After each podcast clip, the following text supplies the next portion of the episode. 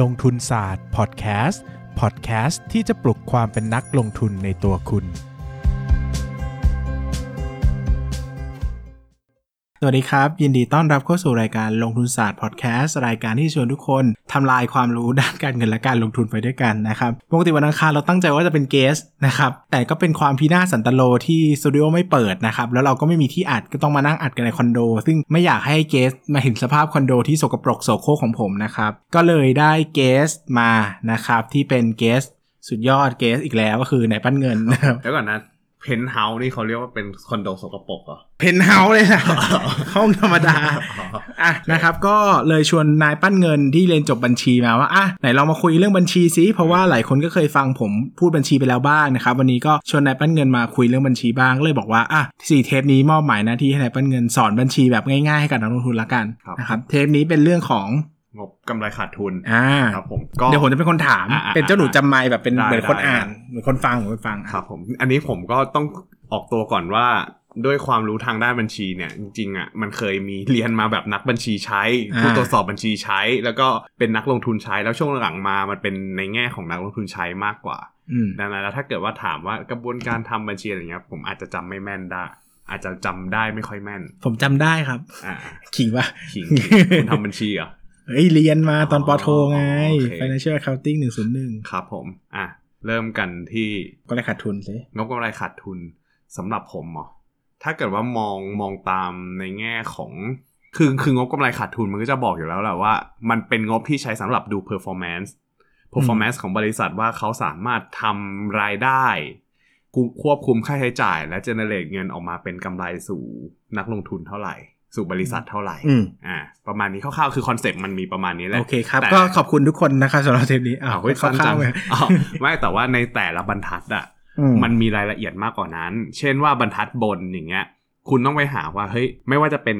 คนตรวจสอบบัญชีหรือว่าบรรทัดบนคือรายได้ปะใช่บรรทัดบนเวลาเวลาเรียกนะครับบรรทัดบนอย่างเงี้ยเราจะเรียกกันว่าเป็นรายได้ซึ่งรายได้เนี่ยมันก็ต้องดูว่ามันมีรายได้กี่แบบในแต่ละธุรกิจมันก็จะมีสัดส่วนรายได้ไม่เหมือนกันแล้วรายได้ในแต่ละแบบเนี้ยเขาได้มายังไงอย่างเช่นว่าสมมุติว่าบอกรายได้ส่วนใหญ่อะรายได้มันจะมาจาก P คูณ Q แต่ธุรกิจแต่ละแบบอะมันจะได้ P คูณ Q มาไม่เหมือนกันบางธุรกิจมี capacity มี utilization rate แล้วก็มีราคาเออมันก็ถึงคูณออกมาเป็นรายได้ได้ความดูแม่งเยอะจังเลยวะแต่ในขณะที่บางธุรกิจอ่ะอาจจะคูณตรงๆไปเลยว่าแบบขายได้เท่าไหร่ราคาตั้งราคาเท่าไหร่หรือว่าบางธุรกิจคือมันมันต้องแล้วแต่ธุรกิจเลยว่าเออธุรกิจนั้นมีโมเดลการรับรู้รายได้เป็นยังไงแล้วโฟลว์โฟลว์ของรายได้มันมาจากไหนอะไรเงี้ยบางบางอย่างมันเป็นบริการก็แค่ดูว่ามีส่วนใหญ่มันจะเป็นแบบพวก capacity กับ utilization rate อะไรประมาณนี้นะครับก็เราเราก็ต้องแยกให้ออกว่าในแต่ละธุรกิจในแต่ละสัดส่วนนะเขามีการคำนวณรายได้มายังไงถ้าเราอยากจะประมาณประมาณการบรรทัดบนประมาณการรายได้ให้แม่นเนี่ยเราก็ต้องรู้รายละเอียดพวกนี้ด้วยถึงจะสามารถเข้าใจได้เพราะบางอย่างเนี่ยสมมติการเพิ่มราคาอย่างเงี้ยแต่สัดส่วนของการขายอ่ะมันยังเท่าเดิมการเพิ่มราคาขึ้นมานิดนึงมันอาจจะทำให้รายได้โตขึ้นมากก็ได้แต่ว่าถ้าหรือบางอันอย่างเงี้ยการลดราคามันอาจจะทำลดราคาแข่งบางอันมีบางธุรกิจมันมีสงครามราคาไงการลดราคาแข่งมันก็อาจจะทำให้บรรทัดบนอ่ะลดลดลงแล้วในขณะที่ต้นทุนคงที่มันยังอยู่อะไรเงี้ยมันก็อาจจะทำให้กำไรมันได้น้อยก็ได้นี่อย่าไปจัดพอดแคสต์เองนะเดี๋ยวคนหนีไปฟังหมด มีสาระเกินไปแล้วอ้าวคุณไม่ได้จัดอย่างเงี้ยตอนตอนงบกำไรขาดทุนผมไม่ได้ฟังผมไม่รู้เรื่องผมเป็นคนไม่มีความรู้คุณไม่แล้วต่อมาก็เป็นเรื่องของอ่ะส่วนใหญ่อ่ะรูปแบบของงบการเงินแต่ละอันจะไม่เหมือนกัน เอ โอ ที อย่างเงี้ย เอ โอ ที จะเป็นรูปแบบของการรวมรายได้ไว้ข้างบนแล้วก็ต่อมาเป็นหักค่าใช้จ่ายแล้วก็เป็นกำไรแต่ในขณะที่บางอันผมจำไม่ได้ว่ามันเรียกว่าอะไรมันจะเป็นรูปแบบซับซ้อนกับรูปแบบเรียบง่ายอะไรประมาณนี้แหละรูปแบบซับซ้อนมันก็อาจจะแบบแบ่งเป็นรายได้แล้วก็เป็นต้นทุนต้นทุนก็จะออกมาเป็นกำไรขั้นต้นนะค่อยหักจากกำไรขั้นต้นนะเป็น เอส จี แอนด์ เอ อะไรอย่างนี้ซึ่งรูปแบบการเรียงมันก็ต้องแล้วแต่แต่ส่วนใหญ่เขาจะเรียงกันแบบซับซ้อนเพื่อให้เห็นว่าในแต่ละบรรทัดอ่ะมันจะบอกความหมายต่างกันบรรทัดบนก็บอกรายได้บรรทัดกลางก็คือพวกกำไรขั้นต้นกำไรขั้นต้นเนี่ยจะเป็นการที่นำรายได้มาหักกับต้นทุนหลักของธุรกิจ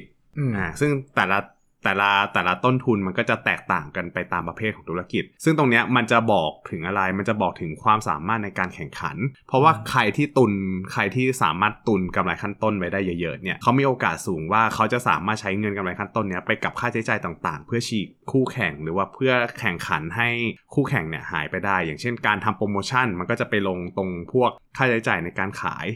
หรือว่าการพัฒนาระบบปรับปรุงการบริหารใช้ เอ ไอ ใช้ Data ใช้คนใช้อะไรอย่างเงี้ยมากขึ้นมันก็จะไปลงค่าใช้จ่ายในการ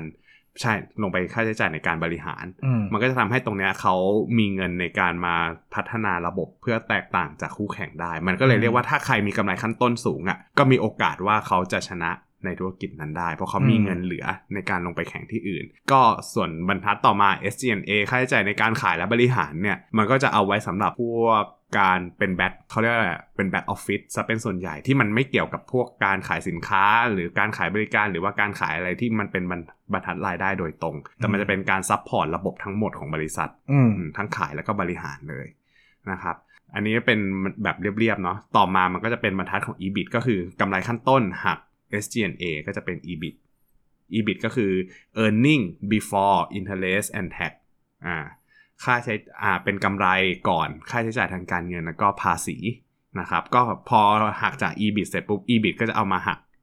interest หรือต้นทุนการเงินแล้วก็ tax ซึ่งตรงนี้ก็สำคัญเหมือนกันเพราะว่าบางบริษัทถ้าเกิดว่ากู้เงินมาเยอะเนี่ยมันก็จะทำให้พวกอ่าดอกเบี้ยเนี่ยสูงถ้าเกิดว่ามีดอกเบี้ยสูงมีดอกเบี้ยเยอะเนี่ยต่อให้ได้ อี บี ไอ ที เยอะแค่ไหนก็ตามแต่ว่าถ้าโดนหักตรงดอกเบี้ยเยอะเนี่ยก็อาจจะทำให้ความสามารถในการแข่งขันเขาสู้คนอื่นไม่ได้เหมือนกันหรือว่าอาจจะเกิดการขาดทุนได้ถ้าต่อให้คุณแข่งขันดีแล้วเอาเงินไปอัดในอ่าอัดใน เอส จี เอ็น เอ เยอะตรงนี้มันก็อาจจะทำให้ตรงบรรทัดบรรทัดของกำไรสุทธิหรือบรรทัดสุดท้ายเนี่ยขาดทุนได้แล้วส่วนพวก margin อะไรพวกเนี้ยไม่ว่าจะเป็น net profit margin EBITDA ebit margin EBITDA margin หรือว่าจะเป็น net profit margin เนี่ยมันก็คือการเอามาในในการเอากำไรในแต่ละส่วน net profit gross profit ebit อย่างเงี้ยไปเทียบกับยอดขายซึ่งไอ้ตรงเนี้ยเราจะพูดกันบ่อยๆในช่วงวิเคราะห์หุ้นเหมือนกันว่าเอ้ยตัวนี้มันมี gross gross margin เท่าไหร่ net margin เท่าไหร่อะไรเงี้ยเราก็จะพูดกันบ่อยตรงนี้มันก็จะบอกได้ว่าเฮ้ยบริษัทมีความสามารถในการทำกำไรดีขึ้นเมื่อเทียบกับปีที่แล้วหรือเปล่าหรือว่าถ้าเทียบกับคนอื่นแล้วเขาทำได้ดีกว่าหรือเปล่าอ่าตรงนี้มันก็จะเป็นความสามารถในการเทียบกันว่าแบบเออบริษัทนั้นมันมีทิศทางเป็นยังไงมีความสามารถยังไงในแต่ละปีมี performance ยังไงอะไรอย่างเงี้ยก็อันนี้จะเป็นการดูคร่าวๆของงบกำไรขาดทุนปกติงบกำไรขาดทุนนี้ดูเป็นอันแรกเลยไหมเราให้ความสำคัญสูงสุดเลยไหมผมให้ความสำคัญสูงสุดกับงบงบนี้นะเพราะมันเป็นการบอก performance ว่าเฮ้ยมันคือกำไรอ่ะกำไรคือสิ่งที่จะ generate ออกมาแล้วก็ส่งต่อให้กับนักลงทุนเพราะว่าขนาด อาร์ โอ อี ที่คนเขาใช้ดูกันมันก็ยังเอากำไรมาเทียบกับส่วนของผู้ถือหุ้นเลยแปลว่าถ้าเปิดมาไม่มีกำไรจะไม่อ่านต่อเลยไหมหรือว่าคือแต่ก่อนเคยคิดอย่างนั้น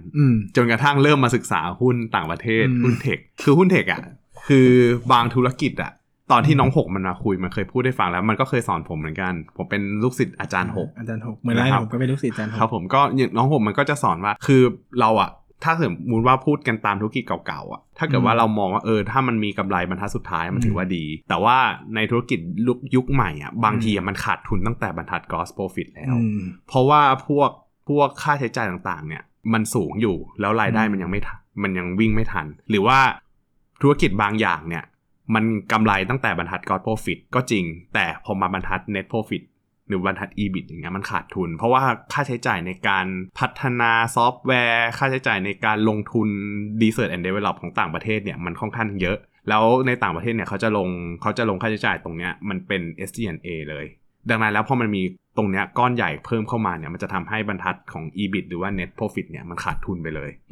ดังนั้นเราก็กลายเป็นว่าบางทีถ้าเกิดว่าเราดูหุ้นต่างประเทศอะถ้าเกิดว่าดูหุ้นต่างประเทศนะบรรทัดเนี้ยมันอาจจะมันอาจจะไม่จำเป็นก็ได้ว่าคุณต้องต้องมีกำไรนะแต่ว่าถ้าเป็นหุ้นไทยผมก็ยังเลือกที่จะมองกำไรอยู่เออ ประมาณนี้ก็แล้วแต่มุมมองเนอะว่าจริงๆหุ้นขาดทุนก็ไม่ได้แปลว่าดีเสมอไปแต่มันก็เป็นมุมมองว่าอย่าอย่าเพิ่งคัดทิ้งเลยเก็บไว้อ่านก่อนเผื่ออาจจะมีอะไรดีๆก็ได้นะเพราะว่าธุรกิจมันอาจจะแบบต้องลงทุนมากแต่แต่ว่าจะมีอีกเรื่องนึงก็คือบางทีบางธุรกิจอ่ะมันมีผลขาดทุนแต่ว่าถ้าเทียบย้อนหลังอ่ะผลขาดทุนมันค่อยๆน้อยลงแล้วมันมีโอกาสที่จะพลิกเป็นกำไรอันนี้เราก็ต้องไปประเมินว่าราคาที่ซื้อขายเนี่ยถ้าถ้าถ้ามันยังทำได้ดีอย่างเดิมเนี่ยทำหรือว่าทำได้ดีขึ้นเนี่ยมันต้องดีขึ้นยังไงแล้วมันต้องดีขึ้นบรรทัดบนหรือว่าบรรทัดไหนอ่าถ้าสมมติมันทำได้เนี่ยมันมีความเป็นไปได้มากน้อยแค่ไหนแล้วประเมินมูลค่าออกมาเนี่ยแล้วเราซื้อก่อนที่มันจะไปตรงนั้นได้อ่ะผมว่ามันก็ดีนะแต่ผมยังไม่เคยเจอนี่ยังไม่ยังไม่เคยเจอหุ้นที่ทำได้อย่างนี้ส่วนใหญ่จะเป็นหุ้นที่แบบเออเขาบอกว่าปีหน้าเขาจะกำไรอะไรอย่างเงี้ยแต่ก็ยังไม่เชื่อเราเชื่อคนยากป่ะเชื่อคนยากได้แหละครับนะก็สำหรับวันนี้ก็เป็นคร่าวๆสำหรับงบแล้วตอนที่คุณคุณสอนนี่เป็นยังไงมั้ยก็ประมาณนี้วะผมพูดไปมั่วซั่วผมไม่มีความรู้หรอกคุณผมก็พูดให้มันจบๆไปอ่ะโอเคโอเคโอเคอ่ะได้ครับสำหรับวันนี้ก็ขอบคุณทุกคนมากนะครับแล้วก็ใครชอบอาทิตย์หน้ามาฟังงบดุลกันต่อนะครับงบสถานะทางการเงินแล้วเราก็จะอยู่กับนายปั้นเงินไปอีกประมาณชาตินึงจนกว่าสตูดิโอจะเปิดจะได้เปลี่ยนเปลี่ยนเกสนะครับผมไม่กล้าเอาเกสอื่นมาห้องจริงอายเขานะครับครับโอเคครับขอบคุณมากครับสวัสดีครับอย่าลืมกดติดตามลงทุนศาสตร์ในช่องทางพอดแคสต์เพลเยอร์ที่คุณใช้แล้วกลับมาปลุกความเป็นนักลงทุนกันใหม่ในลงทุนศาสตร์พอดแคสต์